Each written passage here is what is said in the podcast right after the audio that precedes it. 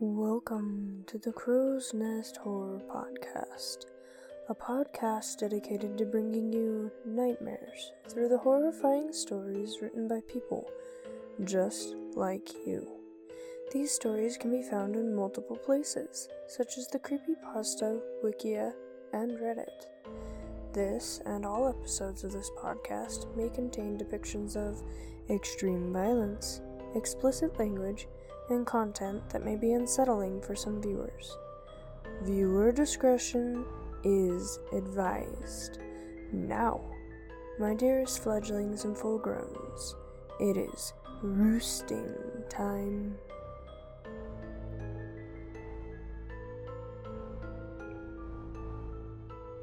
It's official. I'm an old man. For the last couple of years, I've comforted myself by saying I'm in my early 70s. But math is simple and unforgiving. Today is my 75th birthday, and God, the years do fly. I'm not here for your well wishes. This is hardly a milestone I'm excited about. I'm glad to still be here, of course, but I find I have less and less to live for with every passing year. My bones ache. My kids live far away, and the other side of my bed has been empty for just over eight months now. In fact, once I cast my vote against that goddamn Trump this November, I may have nothing to live for at all. So, spare me your happy birthdays and your congratulations, if you please. I'm here because I have a story for you, and it's one I've never told before. I used to think I kept it inside because it was silly, or maybe because no one would have believed it. I found, though, that the older you grow, the more exhausting it becomes to lie to yourself. If I'm being perfectly honest, I've never told anybody about this story because it scares me almost to death. But death seems friendlier than it used to. So listen close. The year was 1950, the settling of a small town in Maine.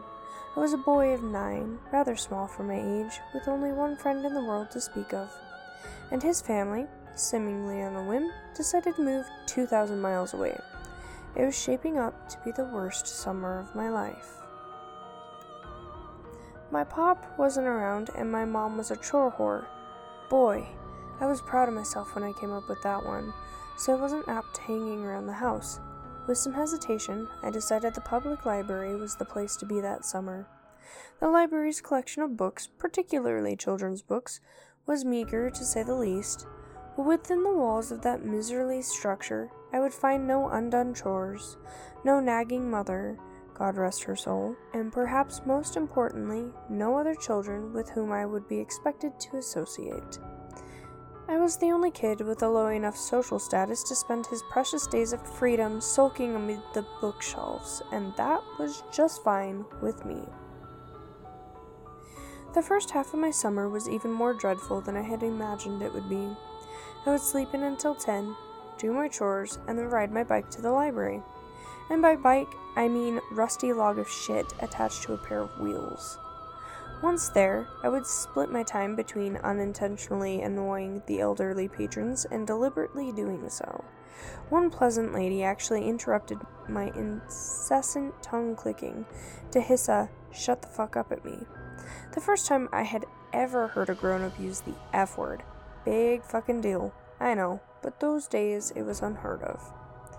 The dreary days turned to woeful weeks. I had actually begun praying for school to start again until I discovered the basement.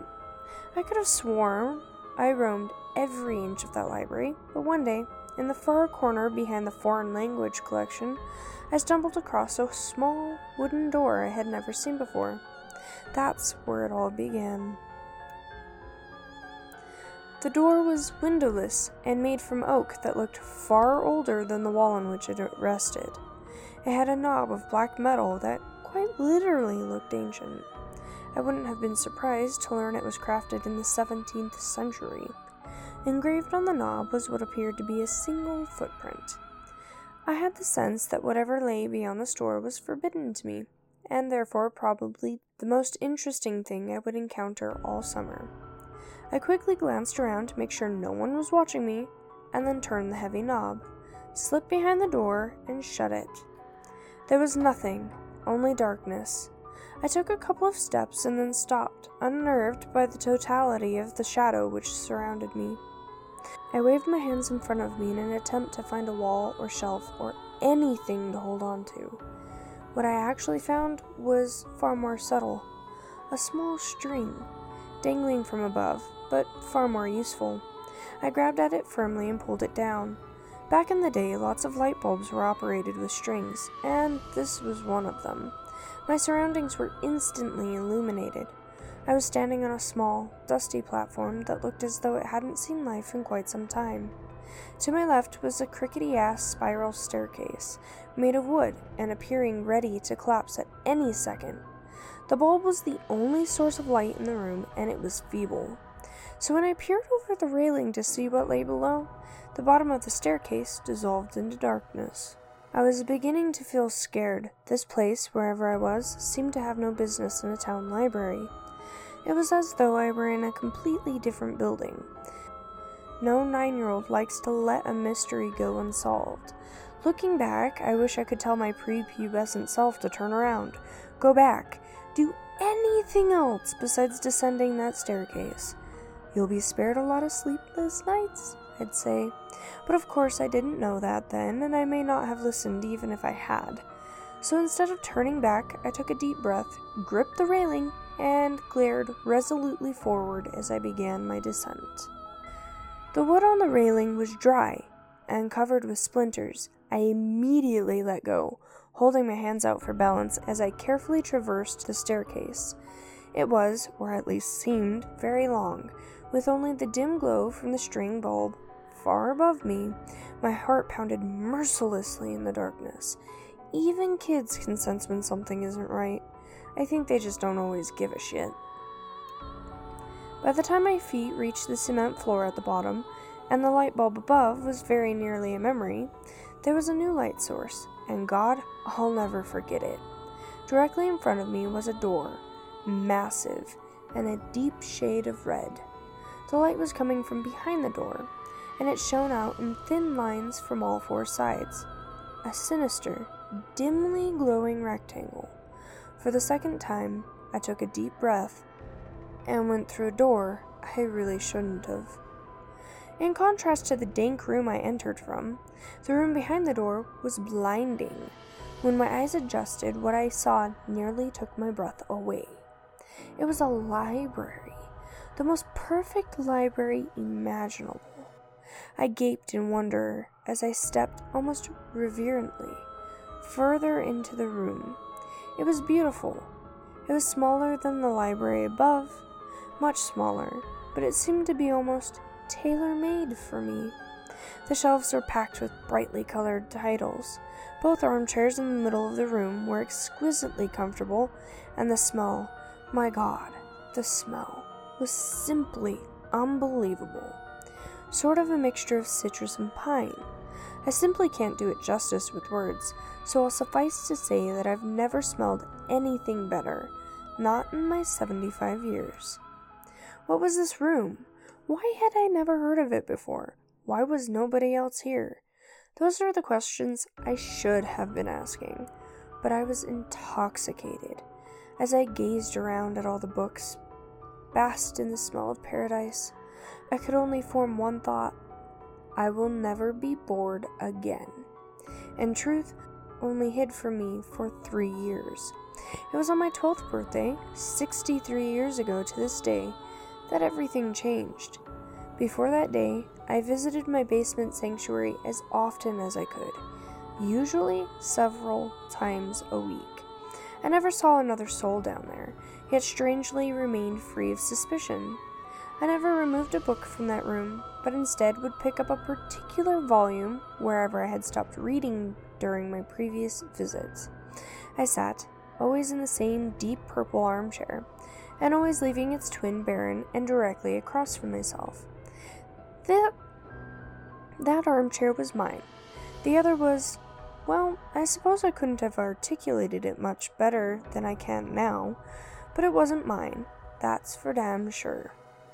On my 12th birthday, I arrived later than usual. My mom had invited a couple classmates and some cousins over to our house to celebrate, a gesture which I found more tedious than touching. Really, I just wanted to spend my birthday sitting and reading and smelling paradise. Eventually, our guests went home, and I made it to the library about 15 minutes before closing time. That didn't matter. The workers never checked down there before they locked up. I was free to stay as late as I wished. This particular night, I was devouring the final chapters of an epic adventure knights, swords, dragons, and the like. I didn't smell it until I read the final words and closed the book. The once exquisite aroma that that room had had turned sour. I sat for a moment, unsettled. Objectively, I could recognize that the smell was actually the same as it had been before, that the mit- mixture of citrus and pine. I just perceived it differently, and I didn't like it anymore. It was the nasal version of an optical illusion, you know, the one that looks like a young woman glancing backwards. But all of a sudden, you see that it was really an old woman facing towards you. You can't unsee that. I couldn't unsmell this. The spell was broken. The odor also seemed, for the first time, to be coming from somewhere specific. With a fair amount of trepidation, I stalked around the room, sniffing the air like a crazed canine, until I came to a shelf near the back. The shelf was perfectly normal, with the exception of one title a large, leather bound cover of solid, faded maroon, with one striking black footprint at the top of the spine. This was the source of the smell.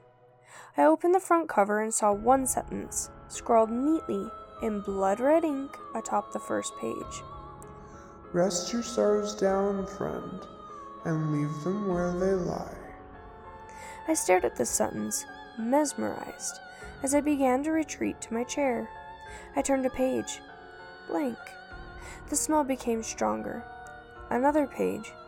Blank. And the smell grew stronger still. I stopped for a moment, suppressed a gag, and continued walking. Then, as I neared the armchairs, I turned one final page, and there, in the same sinister print, was the last thing I expected to see my own name. I dropped the book. I began to sprint towards the door, but as I shifted my gaze forward, my heart leapt to my throat, and I stopped in my tracks. The empty chair wasn't empty anymore. An aged man in a suit sat before me, one leg crossed over the other, contemplating me with piercing gray eyes and a light smirk.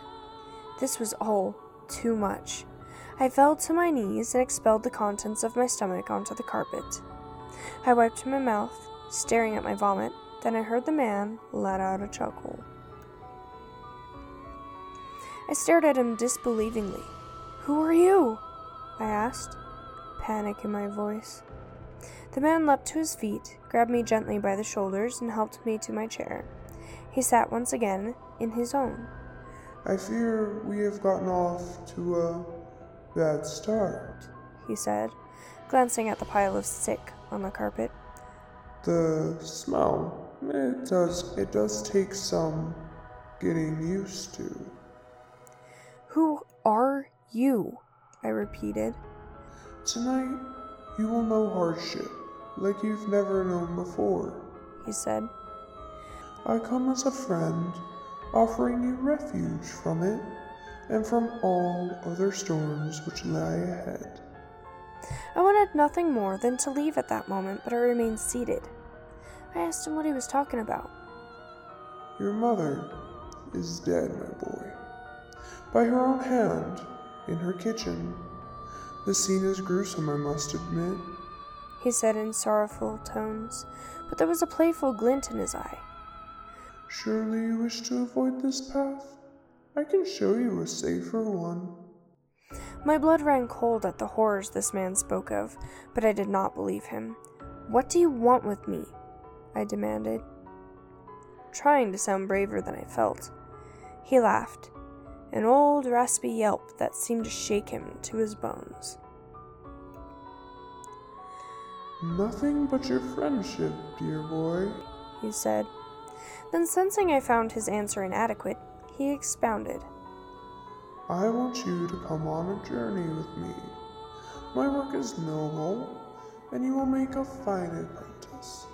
And maybe, when I'm done, he sighed tiredly, his, running his bony fingers through his thin white hair. Maybe then my work can be yours. I stood up, shuffling towards the door, but never breaking his gaze. You're crazy, I told him. My mom isn't dead. She's not. See for yourself if you must, he said, gesturing towards the door. I threw him a contemptuous glare and bolted for the exit. As my hand closed around the knob, he said my name softly. In spite of myself, I turned around. Your road won't be easy, friend.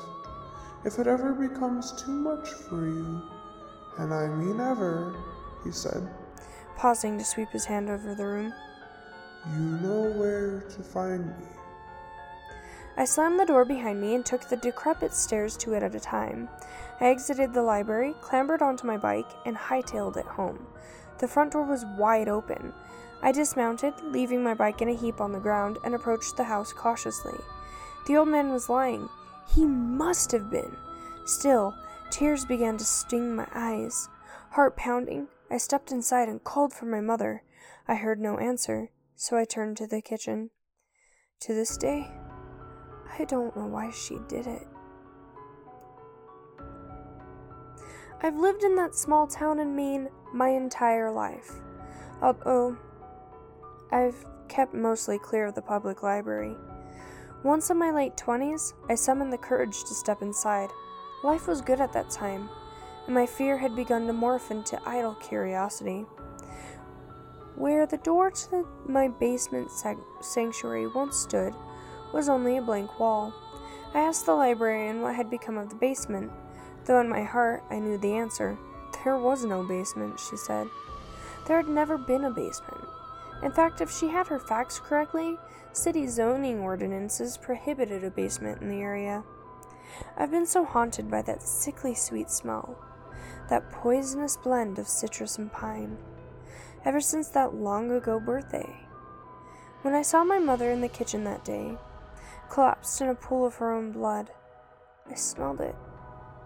When a man claiming to be my father knocked on my college apartment door, begged me for money, and beat me within an inch of my life when I refused.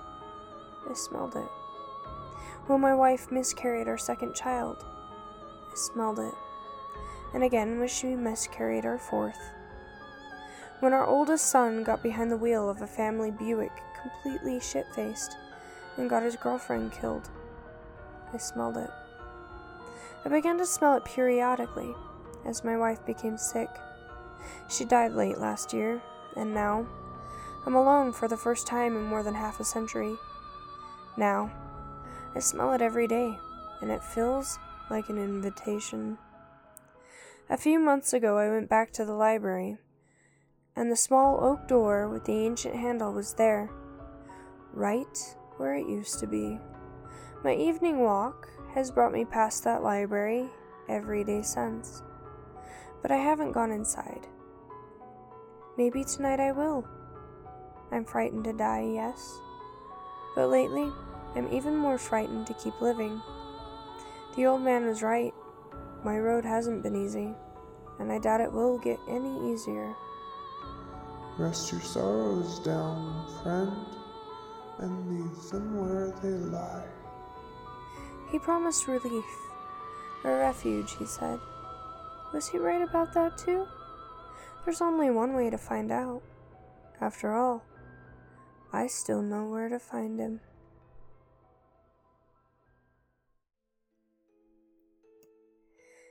Today's story was brought to you by an author called Sergeant Darwin, and I highly suggest you follow their content if you enjoyed this piece.